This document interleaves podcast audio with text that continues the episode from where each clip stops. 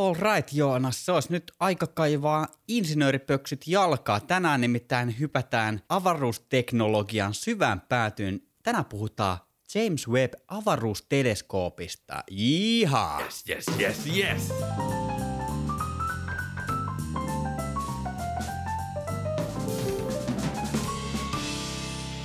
Se on Joonas sellainen juttu, että nyt päästään tota... Oh, ei, ei sittenkään. No niin, jatka, aloita sä, aloita sä tää jakso. toi, toi on hyvä pitää tuossa leikkauksessa. Mun mielestä nämä blunders kuuluu vähän niin kuin podcast-skeneen. Se on bloopers. no, Blunders. Mikä ikinä onkaan. Jep.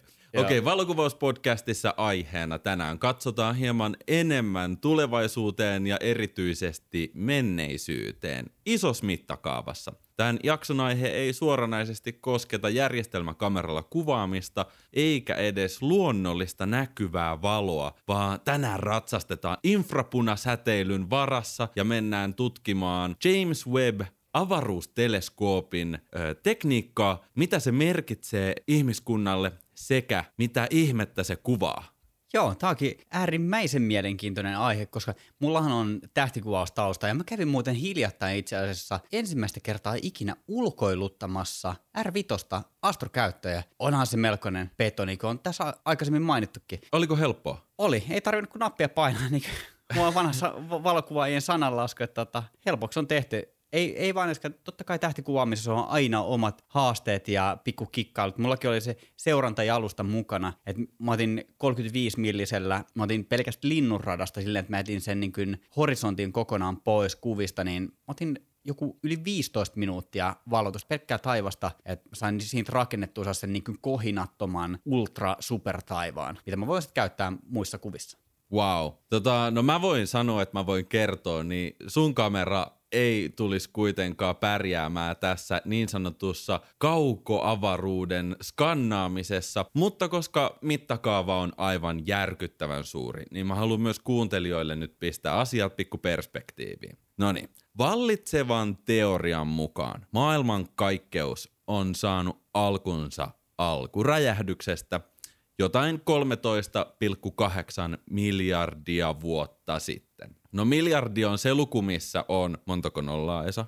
Öö, yhdeksän. Hyvä, yes. Eli 13,8, sitten niinku, niitä nollia on siinä. No niin. Ja tämä James Webb-teleskooppi on nyt lähtökohtaisesti sitten tehty havainnoimaan infrapuna-aaltoja, jotka tulee sieltä kaukaisuudesta, sieltä oikeasti niin kuin miljardien vuosien takaa tapahtuneista ilmiöistä. Tyypillisestihän tällaiset samanlaiset kuvantamisjärjestelmät on rakennettu maapallon kuoren päälle, mutta koska ilmakehässä on huomattava määrä kohinaa erilaisia häiriötekijöitä, niin tämä James Webb on nyt sitten uraurtavalla uralla tuolla, uh, ei ulkoavaruudessa, vaan onko se niin kuin ilmakehän kuitenkin ulkorajalla ja näin ollen satelliitista käsin tavallaan sitten se teleskooppi toimii. Joo, siellä ei ole sitten enää mitään häiritseviä valosaasteita tai ei tule pilvet tai kuuvalo sitten siihen tielle niinkään, että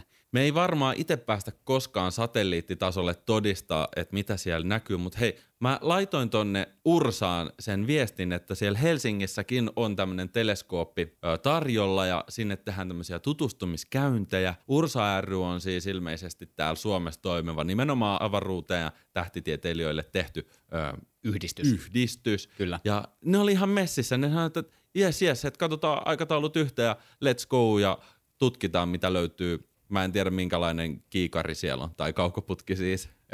Mä, mä oon vähän ehkä ymmärtänyt, että se ei ole ihan niin maaginen, mitä voisi kuvitella, että joku sellainen maailmanluokan observatorio, että siellä on niin 30 metriä pitkä teleskooppi ja tälleen vaan. No, jo, no joo, mutta yhtään vähättelemättä siinä on varmasti niin pätevät pelit taivaankappaleiden seuraamiseen. Aivan totta, koska siis se seuraaminen on aivan yhtä olennaista kuin niiden kappaleiden tavallaan löytäminen. Öö, no niin, eli maailmankaikkeuden alkuajoilta James Webb skannaa infrapunaa. Tällä hetkellä vallitsevan teorian mukaan muun muassa maailmankaikkeuden laajeneminen, öö, se ennen hidastui, mutta tällä hetkellä on teoria yhtä lailla, että nyt se on niin kuin parin miljardin vuoden aikana nopeutunut, se on kiihtynyt se laajeneminen. Ja sa, meillä on tässä pikku kriisi. Saattaa olla, että me kohtaamme lämpökuoleman, koska siis maailman kaikkeus kiihtyy pallon lailla joka suuntaan. Ja jos olet katsonut Interstellar-nimisen elokuvan, niin siinä voi hyvin saada semmoista kiksiä siitä, että mitä tapahtuu siellä reunalla niin sanotusti, että tulee se aika-avaruus vääntyy. Mutta toivottavasti me ei nähdä sitä meidän eliaikana, mutta en minä näistä tiedä. Joo, mistä sitä tietää. Ja tota, äkkiseltään voisi kuvitella, että siitä ei jää kyllä paljon päiväkirjaa kirjoitettavaa, jos tällainen tapahtuu, ja siinä ei ehkä ehdi myöskään kovin kauaa tällaista ihmetellä, koska nämä asiat on kuitenkin mittasuhteessa, niin kuin, jos me mietitään, että kuinka kauan meillä kestää ajaa autolla Helsingistä Rovaniemelle, niin tota, mä luulen, että tällaiset muutokset tapahtuisivat kuitenkin niin kuin ihan sormien napauttamalla. Joo. Lyhennetään nyt tämä teleskoopin nimi vaan tähän James Webbiin. Se nyt vaeltelee ilmakehän yläpuolella ja tarjoaa meille tehokkaampia ja esteettömämpiä näkymiä kuin esim. Hubble, joka on ehkä kaikille ollut viimeisimpien vuosien aikana tutuin paraslaatuinen teleskooppi, millä on sitten kuvattu vaikka jotain galakseja. Hubble-kuvia löytyy internetistä pilvin pimein, mutta nyt tänä vuonna 2022 olemme saaneet jo ensimmäiset kuvat James Webbiltä. Joo, näitä kuvia löytyy tota, ihan googlaamalla vinot pinot ja totta kai kun ollaan nykysukupolvea ja älypuhelimet on integroitu meidän käteen ja sieltä löytyy etusivulta totta kai Instagram, niin sieltähän löytyy tota James Webb-NASA-niminen tili, joka on tällainen virallinen tämän James Webbin IG-tili, jossa on totta kai näitä kuvia myös, mutta Googlen kun laittaa James Webb, niin niitä löytyy sitten vinot pinot kyllä. Mulla on tässä edessä kuva Karina Nebulasta. Tämä ei ole kukaan Karina nainen, vaan siis tämä on uskomaton kasa tähtipölyä ja tähtiä ja lisää pölyä, mutta tehty semmoisella jollain kuvien käsittelytekniikalla, että tässä on ikään kuin aavikko, jonka päällä kasvaa tummansininen taivas, mutta se aavikko onkin sitä tähtipölyä. Ja mulle ei niin kuin järki riitä. Et käykää nyt hyvät ystävät katsomassa Kaarina Nebulan kuva. Se on sellainen tähtitieteellinen taideteos, että varmaan Da Vincikin olisi hieronut pipo päässä. Joo, ja Hublen kuviin verrattuna noin yksityiskohdat on niin aivan ällikällä lyöty. se, missä se oli niin ennen vanhaa se standardi, jotka nekin oli jo ihan ällistyttäviä, mutta nyt kun päästään tavallaan vielä pidemmälle ja pidemmälle saadaan sitä dataa kauempaa, niin noin yksityiskohdat kyllä lyö ällikällä, kun siellä on eri, erinäköisiä kaasuja ja erilaisia metalleja, mitä siellä on niin näistä räjähdyksistä tullut, niin ne on kyllä aivan todella vangitsevia nuo kuvat. Joo, mua ihmetyttää kyllä yksi juttu, ja se on tämä, että miksi tähdet on piirretty ikään kuin sillä tavalla, että olisi suljin tai aukko olisi tosi niin kuin pieni. Et näistä tähdistä tulee tämä niin kuin klassinen viivat joka suuntaan meininki, mutta mä veikkaan, että se on vähän silleen tietokoneella jälkikäteen tehty tehoefekti. Tosin mene ja tiedä. No sitten toinen, mitä tulee heti mieleen, että näiden eri taivaan ja avaruuden partikkelien erottelu tuosta kuvasta, niin sehän on käytännössä siis – Tämä on, tämä on täyttä tietokonedataa, jota luetaan ja tullaan kohta myöhemmin sit siihen, että millä sitä luetaan, mutta kun sitä luetaan sieltä infrapunasta, niin tätä samanlaista näkymää ei siis voisi välttämättä millään nähdä ihmissilmällä, vaikka menisi tonne paikan päälle tonne Kaarina Nebulaa moikkaamaan ja sanomaan, että kop, kop, kuka täällä, niin ei se näyttäisi välttämättä siltikään tuolta, koska kyseessä ei ole näkyvän valon aallonpituudet. Eli tämä on vähän tämmöistä tietokoneella luotua mystistä fantasiamaailmaa. No niin, seuraava kuva. Stefans Quintet. Ja tähän ei ole Stefanin mikään kvintettibändi, vaan tässä on nyt sitten muutama näitä, onko viisi galaksia vierekkäin ja yhtä lailla ihmettelen taas, että miten on saatu niin hyvä erottelu eri galaksien värien ja muotojen rakeisuuksien välille, että kauankohan on pitänyt esimerkiksi sitä infrapuna säteilyä kerätä tuolta tosta suunnasta että pitää niinku träkkää sitä paikkaa koko ajan ja sen myötä sitten rupeaa se kohina poistumaan. Että alun hän käytännössä se on niinku se kuva täysin kohiseva ja mitä enemmän sit siihen saadaan tota, sitä säteilyä, niin sit sitä valotetaan juuri niistä kohdista. Uh, ihan käsittämätön. Voisi tämä olla kyllä jonkun bändinkin albumin cover. Kyllä, jos Stefanilla on quintetti, niin tosta sitten ei muuta kuin kansikuva vaan uudelle albumille. Ja ihan niin kuin sanoit, niin nimenomaan tuota dataa kerätään just sen takia, että saadaan tavallaan sieltä kaikki, kaiken maailman häiriötekijöitä poistettua, koska tuolla avaruudessa on kaiken näköistä säteilyä, niin sieltä koitetaan niitä nimenomaan tiettyjä aallon pituuksia kerätä, ja mitä enemmän saa tavallaan sitä eksaktia dataa, ja nyt puhutaan nimenomaan datasta, ei ainoastaan valosta, vaan kaiken maailman säteilyt ja mitä siellä on, niin näistä koitetaan sitten yhdistää nämä kuvat. Joo, erona siihen, mitä Hubble, joka oli aikaisemmin tämä kuvantamiskuningas, erona siihen Hubblen, Hubblen, miten tota sanoisi Suomen, Hubble. Mennään Hubblella. Se voi olla Hubble, tämmöinen hupaisa hubbabubba niin Hublessa oli enemmän just semmoista hazy ja oli enemmän, se ei ollut suoranaisesti kohinaa, koska se oli myös tietokoneella hyvin niin kuin poistettu, mutta se oli paljon mössömpi se kuva. Et on netistä kandee tsekkaa ö, vertailla Webin ja Hublen kuvia, niin niitä on samoista kohdista nimenomaan tehtyjä. Tämä James Webbin kuva – se erottelukyky, yksityiskohdat ja dynamiikka on sata kertaa parempi. Mutta ongelma tässä oikeasti on se, että, että nä- näyttää siltä, että joku olisi voinut käsin piirtää noin, jos olisi viettänyt siis tosi kauan aikaa siinä piirustuspöydällä. Mutta toi on niin kaukana meidän todellisuudesta, että sitä on vähän vaikea perustella itselleen, että okei, joo, tolta se näyttää, joo joo. No on kyllä on kyllä hyvät säikeet tuossa galaksissa. Joo, kyllä. Siis mä en näe kuuhunkaan asti. Koetapa katsoa niinku kirkasta kuuta ja löytää sieltä pari kraateria, niin kaikkihan nyt on just nimenomaan nähnyt kuun kuvissa ja se on täynnä kaiken maailman kraatereita, mutta sitten kun katsoo sitä omalla silmällä, niin on vähän silleen, että hoho, ihan varmasti niin ihmissilmän rajallisuus tulee aika nopeasti vastaan tuossa, että jos puhutaan niin erilaisista säteilyistä, mitä tuossa niin kuvataan, että se ei ole välttämättä ainoastaan sitä valoa, ja sitten jos on vaikka joku, jotain erilaisia kaasuja, mitä on purkautunut sinne, niin onnea matkaa. Yes. NASAn rahoittama teleskooppi, itse asiassa se oli tehty myös yhteistyössä Euroopan avaruusjärjestö, eli ESAN. ESAN.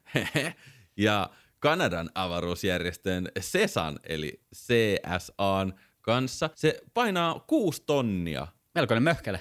Paljonko sun auto painaa? Se on puolitoista tonnia. Se on joku puolitoista vielä kaksi tonnia, Jota, jotain sitä luokkaa. Ja se kiertää tota, 1,5 miljoonan kilometrin päässä maasta. Sinne on jonkin verran matkaa, että ei sitä nyt heti lähetä 1, huoltamaan. 1,5 kil- miljoonan kilometrin päässä. Ky- yhden, 1, viiden miljoonan kilometrin päässä. Okei, ei se siitä ole missään tuossa niin ilmakehän ulkolaidalla, Joonas. No okei. Okay. Siitä saa vähän paremmat kilsakorvaukset, kun käy huoltamassa James Webbia. Joo, että... siitä tulee niin ulkomaan päivä lisäksi kyllä niin ulkomaan galaksiin melkein. Tota. Joo, melko kaukana.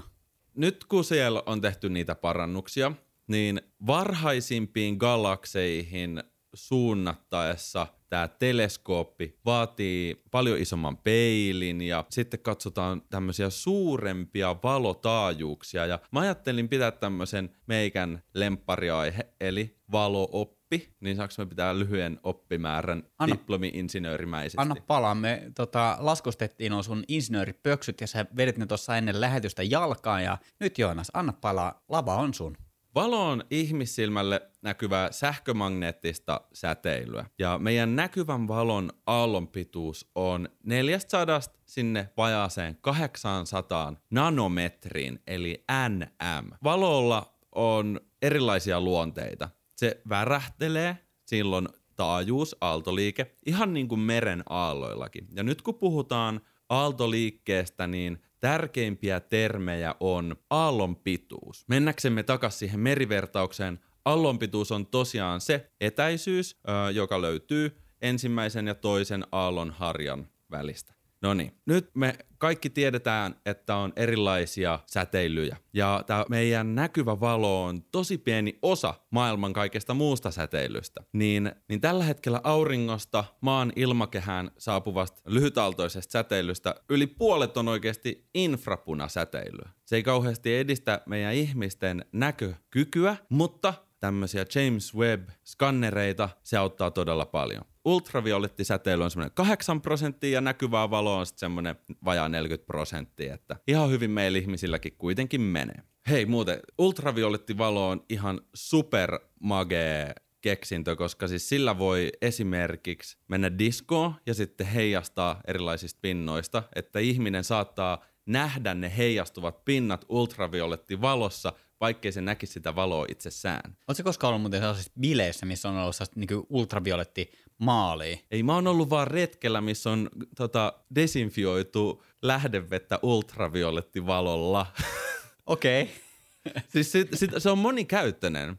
Ultravioletti on myös siis se valo, valotaajuus, joka ruskettaa ihmisen ihoa. Ja jos sitä käytetään desinfiointiin, niin se tuhoaa suurimman osan kaikista bakteereista ja mikrobeista siellä vedessä. Joo, nyt itse asiassa kun sanoit, niin tota, nyt korona-aikana on ollut sellaisia niin kuin puhelimen tai niin kuin pienesineiden desinfiointilaitteita. Eli, eli sä laitat vaan niin kuin sen ikään kuin rasiaan, Joo. esimerkiksi puhelimen, ja sitten se antaa sille valoa ja puff, kaikki on poissa. Ja sellaisia neukkareita on myös. No siis valokuvaajan unelmahan on oikeasti just nimenomaan UV-filteri reissuilla, kuvausreissuilla ja luonnossa, koska kamerakamaa on jo reput täynnä niin paljon, niin mitä sitä 10 litraa vettä kantamaan, otat sen pikkusen, mulla taitaa olla sen niminen kuin uh, Steripen Adventurer, seikkailija tai vastaavaa, ja se toimii paristolla. Otat purosta vettä puoli litraa, laitat sen tikun sinne, annat sen olla minuutin ja sitten se on 99,9 prosenttisesti puhdistettua. No niin, ja sitten mennään taas eteenpäin. Infrapunasäteily sen sijaan, se on aallonpituudeltaan suurempi kuin näkyvä valo, mutta pienempi kuin mikroaalto. Mikroaalto on kaikille tuttu keittiöstä, okei? Okay? Kyllä. Mutta tämä infrapuna menee just siihen sopivasti. Sen, silloin aallon pituus on väliltä 700 nanometriä viiva 1 millimetri. Mieti oikeasti se niin kuin aallon pituus, että sie, siellä voi olla millimetriä. Sitten siis radiotaajuudethan voi olla vaikka kymmenissä metreissä. Sen takia esimerkiksi ää, radio kuuluu huonosti, jos sulle ei ole suoraa näköyhteyttä siihen radiotorniin, koska se aallon pituus on niin pitkä, että se ei kovin helposti läpäise vaikka pilvenpiirtäjää. Että mm. se pitäisi tavallaan niin kuin kiertää se. Mutta sitten tämmöinen niin kuin infrapunasäteily, se ei ole helpommin läpäisee sitä, niin kuin, mit, mitä pienempi se on, niin sitä helpommin se kiertää siellä väleissä hajoamatta. Ei tietenkin kai, ei mene läpi välttämättä siitä materiaalista. No tämä infrapunasäteily on nyt olennainen asia, koska toi mennyt avaruus lähettää sieltä siis edelleen sitä infrapunasäteilyä ja James Webb haistelee sitä ja maistelee sitä päivät pitkät. Öö, sieltä tota tulee varhaisimmista galakseista asti edelleen oikeasti yhden millimetrin aallonpituudella jonkun sortin säteilyä on vähän vaikeeta silti hyväksyä, että nämä valokuvat on noin hito maalauksellisia ja tiedäkö värikkäitä ja yksityiskohtaisia. Kuu kelaa, että sieltä tulee niinku miljardien kilometrien päästä jotain millimetrin mittaista infrapunasäteilyä ja sitten sulla on semmoinen nyrkin kokoinen mötikkä, joka tiedätkö, tulkitsee, että selvä, säteilyä tulossa, säteilyä tulossa. Joo. No, nyt on pakko oikeastaan, että nythän ei ole kyse mistään nyrkin kokoisesta. Toihan on totta toi teleskooppi, eikö se ole halka sieltä, se on joku 6,5 metriä. Joo, niin se oli kyllä aika iso. Et tota, no okei, mutta tarina ei kerro, minkä kokoinen prosessori siinä on ja et miten sitä dataa käsitellään. Veikkaan, että siinäkin niin puhutaan vähän isommasta asiasta kuin nyrkki. Mutta tota, joo, takaisin näihin aallonpituuksiin. Joo, No sovitaan nyt, että aallonpituudet on suurin piirtein käsitelty. Semmoinen on niinku hyvä nyrkkisääntö näistä nyrkeistä, kun puhuttiin, että ne radioaallot tosiaan on niitä pisimpiä.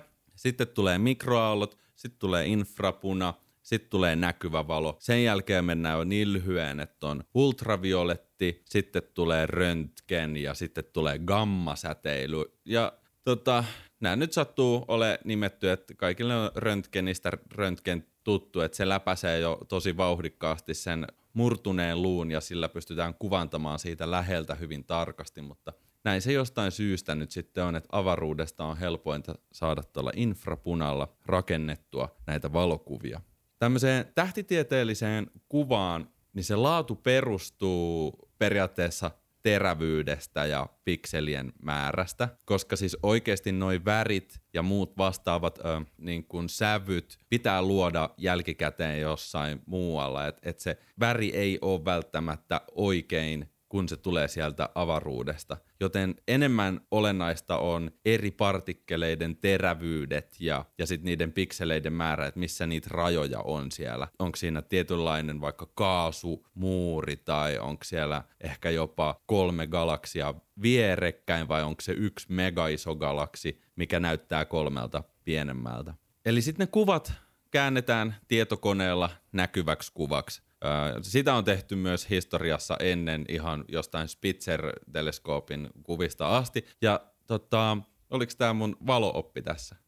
Voidaan palata takaisin siihen James Webbiin. No niin Esa, arvaa minkä takia se nyt on olennaista, että tämä homma toimii infrapunalla. No. Se tunkeutuu pölyn läpi paljon paremmin kuin nämä muut ja sitä avaruuspölyä nyt tuppaa ole sitten tuolla avaruudessa ihan tosi paljon. Ja mä mietinkin, tämä oli yksi se syy just, että kun vertaa sen Hubblen ja James Webbin kuvia, niin ikään kuin siinä Hubblen kuvissa, niin kaikki on aika paljon vähän semmoista pilvimäistä, pölymäistä meininkiä. Vielä tavallaan semmoisena extra layerinä. Mulla ei ole kovin hyvää ymmärrystä avaruusteknologiasta, että montako erilaista sensoria esimerkiksi siellä pitää olla, mutta niin kuin aikaisemmin sanoit, se peili, joka on 6,5 metrinen, niin se kerää siis sitä säteilyä ja sitten se sensorit on ö, siellä tallentamassa sitä säteilyä talteen ja sen jälkeen se siirretään takaisin maan päälle, missä todennäköisesti vasta se tietokoneella kuvaksi kääntäminen tapahtuu. Joo, ja se, sehän ei ole niin mikään kaikkein yksinkertaisin juttu, että, että sä et vaan tavallaan point and shoot niin kuin, sä, niin kuin kerää vaan valoa, vaan siellä on niin kuin useita eri tapoja, miten sitä valoa kerätään. Eli siellä on tota, sellainen kuin Near Cam, eli Near Infrared Camera, joka on tavallaan se niin kuin pääkamera, joka kerää sitä dataa Joo. eniten. Ja näitä on useampia näitä kameroita, kerää sitten niin vähän eri aallon pituuksilta sitä. Et sellaisen, mä luulen, että sellaisen laitteen rakentaminen, joka on vaan all around, että se kerää niin tavallaan kaiken datan, mitä sieltä tulee, niin siinä olisi tavallaan niin paljon niitä häiriösignaaleita, niin sen takia on niin eriytetty eri kameroiksi. Aa. Eli, no mutta tämä ei ole kuitenkaan mikään Canonin tai Nikonin uusin malli, että kuka tämän on sitten valmistanut? En minä tiedä, jotkut hullut tiedemiehet. Nyt nopea Et, tota... Mä, mä, mä luulen, että tätä aihetta niin tutkitaan tuolla avaruuspiireissä aika, aika huolella ja tämä on nyt sellainen, joka on sitten todettu, että tämä on kova juttu. Eli tota... Hei, mä löysin tämän no niin. kameran valmistaja. Ja nyt voi tulla muutamille pikku yllätyksenä. Se on Apple. Tämä on Lockheed Martin. Ää, ja se on yhdysvaltalainen mega iso firma, jopa konserni, joka pääasiassa valmistaa aseita. Siis se on just se. Se valmistaa myös lentokoneita ja ilmeisesti nyt avaruusteknologiaa, mutta siis Lockheed Martinin liikevaihto on suurempi kuin Suomen valtion budjetti. Onko, se on jotain... onko tämä se sama firma, joka on tehnyt näitä tota, laseraseita, jotka käytännössä toimii silleen, että, että sulla on laivaan asennettu sellainen tota, torni. Se havaitsee jostain niin kuin monien, monien, monien kymmenien kilometrien päästä esimerkiksi jonkun hävittäjän. Sitten se osoittaa sellaista tota, lasersignaalia siihen, Joo. ja se käy, käytännössä vaan, se tekee jotain niin kuin sille metallirakenteelle, että se vaan hajoaa se kone, Joo. ja sitten se tulee alas siellä. Mäkin olen nähnyt tällaisia, nimenomaan äh, itse asiassa Afrikan rannikolla käytetty merirosvoi vastaan, ainakin niissä jutuissa, mitä mä päädyin lukemaan, ja pointti ei ollutkaan itse asiassa tappaa ketään ihmistä siinä, vaan se oli uskomattoman tehokas keino se laserpyssy jotenkin ylikuumentaa sillä laserilla se moottorin perä, äh, niin kuin veneen perämoottori. Että sitten ne jäi niin kuin paikalle, että siihen vähän jäi, että moottori rikki tai jotain vastaavaa. Joo, y- jotenkin tällainen se meni. Se liittyy ehkä nimenomaan just tuohon kuumenemiseen, kuten sanoit. Mutta tota, takaisin tähän pihvin se voi olla, että tässä on sama, sama kyseinen firma näiden mole, molempien keksintöjen taustalla. No jos katsoo tuota Lockheedin liikevaihtoa, eli se on nyt 67 miljardia euroa, niin sinne mahtuu varmaan kaiken maailman lentokoneet, laserpyssyt ja muutama avaruuskamera. Että juu, no niin, Okei. Okay. eteenpäin. Tota, sieltä löytyy tosissaan tällainen NIRCam, eli Near Infrared Camera. Sitten on tota tällainen um, Near Infrared spektrography, eli tota, spektrografi, joka on herkkä sähkömagneettisen säteilyn aallonpituuksille. Eli sieltä ei mitata ainoastaan sitä infrapunavaloa, Joo. vaan myös sähkömagneettista säteilyä. Ja, ja nimenomaan, niin kuin, mitä mä ymmärsin aikaisemmin, kun mä oon lukenut tästä aiheesta, että, tai ylipäätään niin tähtikuvauksesta, että, että kun siellä on kaiken näköistä säteilyä erilaisilla aallon pituuksilla, niin näitä eri kameroita käytetään juurikin siihen, että saadaan niitä eri aallonpituukset talteen. Mä en tiedä, tämä ehkä toistaa vähän itseään, mutta tota, a- aihe on kuitenkin melko syväluotava, niin ehkä, ehkä se kertaus on opintojen äiti tässäkin. Tota, Sitten sieltä löytyy MIRI, eli Mid-Infrared Instrument, yhdistetty kamera ja spektrografi, joka on herkkä infrapunasäteilyn aallonpituuksille 5-28 nanometriä. Studiossa valot, apua. Tota, Tämä on mun ehdoton suosikki näistä komponenteista, mitä kaikkea siellä tallentaa. Tämä on tota FGS kautta NIRIS kahdella s nice. Eli Fine Guidance Sensor Near Infrared Imager and Slitless Spectrograph. Oi, se on, mulla on hei tollainen keittiössä. joo, joo.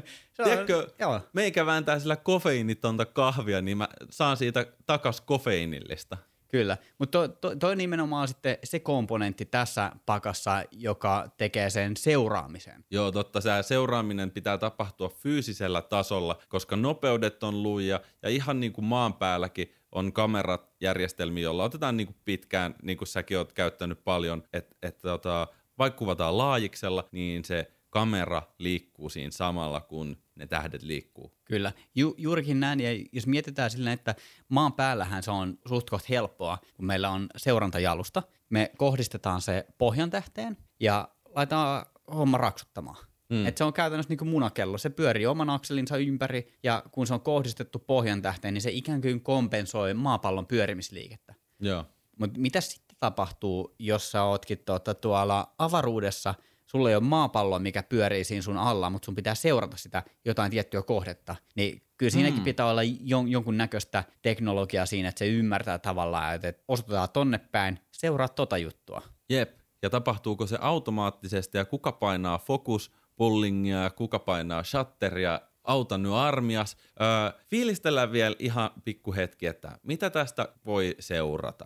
No niin, James Webb auttaa nyt tutkijoita skannaamaan avaruutta eli meidän maailman historiaa. Ja historia nyt välttämättä ole tulevaisuuden tae, mutta siitä voi päätellä jotain esimerkiksi, että tietyssä suunnassa avaruutta kehittyy tällä hetkellä uusi tähti. Sen pystyy vaikka siitä. Tai että, että jotkut galaksit erkanevat tai lähenevät hurjaa vauhtia. Mutta ongelma monesti on just se, että kun se säteily on tullut siihen James Webbille sieltä miljardien kilometrien päästä, niin se hi- tapahtuma on niin kuin historiassa. Et, et se, mitä me nähdään siitä, niin se on kuitenkin jo tapahtunut. E, siinä tapauksessa vaan hyvät neuvot käyttöön ja ennustamaan niiden opittujen taitojen kanssa, että mitä sitten näiden muiden tämänhetkisten tapahtumien perusteella voi tulevaisuudessa ö, esimerkiksi tapahtua. Löytyisikö uusi maapallon kaltainen paikka? Tutkimalla pimeätä ainetta ja pimeätä energiaa pystytään esimerkiksi kartottaa potentiaalisia alueita,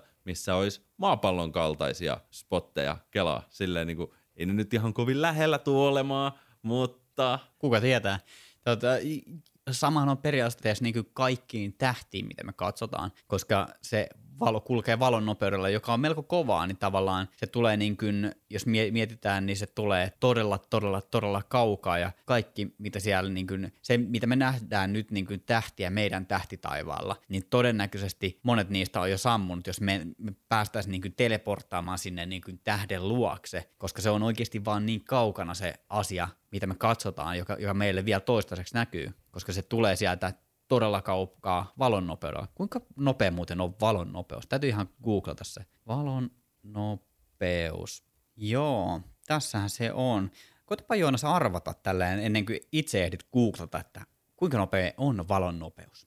Mä en ikinä muista sitä, mutta aina kun on ukkosen, tai aina, aina kun salamoi, tulee salamia taivaalta, niin eikö se ole se juttu, että äänennopeus on jotain 340 metriä sekunnissa, että siksi pitää laskea kolmeen ja silloin jos kuuluu ääni salamasta, niin se on niinku kilometrin päässä. Mutta se salama näkyy kuitenkin niinku heti, että se on, se on jotain järkyttävän paljon enemmän. Ja jos ääni on 340 metriä, niin valo on sitten vaikka, ei mä, mä, mä veikkaan, 340 000 metriä sekunnissa? No pikkusen meni alakantti. Se on nimittäin tota 299 miljoonaa metriä sekunnissa ja sa- sadat tonnit vielä siihen päälle. Eli sitten kun tämä väännetään vielä tota auton nopeusmittariin, eli kilometriä tunnissa, niin tämä on miljardi 79 miljoonaa kilometriä tunnissa. Sanoinko mil- miljoona vai miljardi? Miljardi. miljardi. Joo, miljardi 79 miljoonaa kilometriä tunnissa. Eli melkoista haipakkaa, että siinä ei Teslat ja Ferrarit kyllä pärjää. Että tästä syystä juurikin kun sä näet sen salaman, niin se tulee kyllä sellaista vauhtia verkkokalvoille, että voidaan puhua, että se on välittömästi perillä. Mutta se ääni tosissaan tulee sitten perässä. Mielenkiintoinen pikku knoppitieto tähänkin. Okei Joonas, tota, mitä luulet, tuleeko tämä James Webb löytämään mitään järkevää meidän elinaikana? Mä uskon, että ne kuvat ei sinänsä tuo mitään edistystä tämänhetkiseen teknologiaan ja tieteeseen. Että ne on vähän niin kuin semmoista, tiedätkö, PR. PR ja makustelua, mutta toi itse projekti, niin sen vaikutuksethan näkyy aina aivan välittömästi, että jos pitää rakentaa jotain uutta, ihan vaan se, että lähetetään siis tommonen kameran tynkä tonne avaruuteen, niin siinä on pitänyt, tiedätkö, vetää uudestaan materiaalisuunnittelu, sen pitää kestää ihan järkyttäviä pakkasasteita, siis miinus useita satoja, että ylipäänsä tämä prosessi, missä se on tehty ja mahdollisesti niin millä tavalla ne kamerat on tehty siihen, niin siinä on se oikea tämänhetkinen konkreettinen edistys.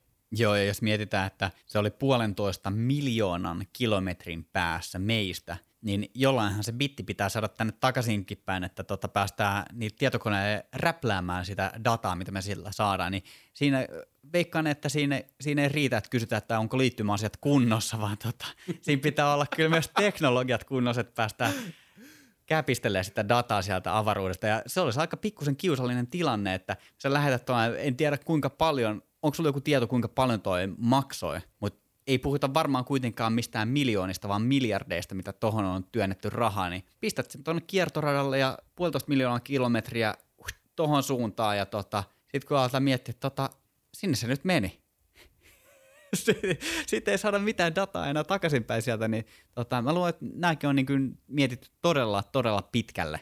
Asian ytimessä, Esa, tämä oli ihan kevyet. 10 miljardia Yhdysvaltain dollaria. Tämän hetken kurssilla se on suurin piirtein sama euromääräisesti. Suomen vuotuinen valtion budjetti, nyt laitetaan mittakaavaa, niin se on siellä jossain 60 yläpuolella, 60 ja 70 välissä. No niin, mutta Suomi voisi myös rakentaa sitten tuollaisen, mutta jää sitten tota, kaikki muut hommat vähän, vähän retuperälleen. Kaikki duunaamaan uutta James Webbia. Sen nimi voisi olla esimerkiksi Janne Verkko. Janne Verkko. oi oi. Tota, Eikö tämä ollut tässä paljon? Eiköhän painotella Joonas nyt niin tämän vitsin saattelemana tonne pihalle kuvaamaan tota, tähtiä. Otetaan tuosta termosmukin kuppi kuumaa tai termospullollinen kuumaa ja ensi kerran sitten seuraavassa jaksossa, seuraavalla kerralla ja niin poispäin ja näin poispäin ja tuosta ja noin. Ciao.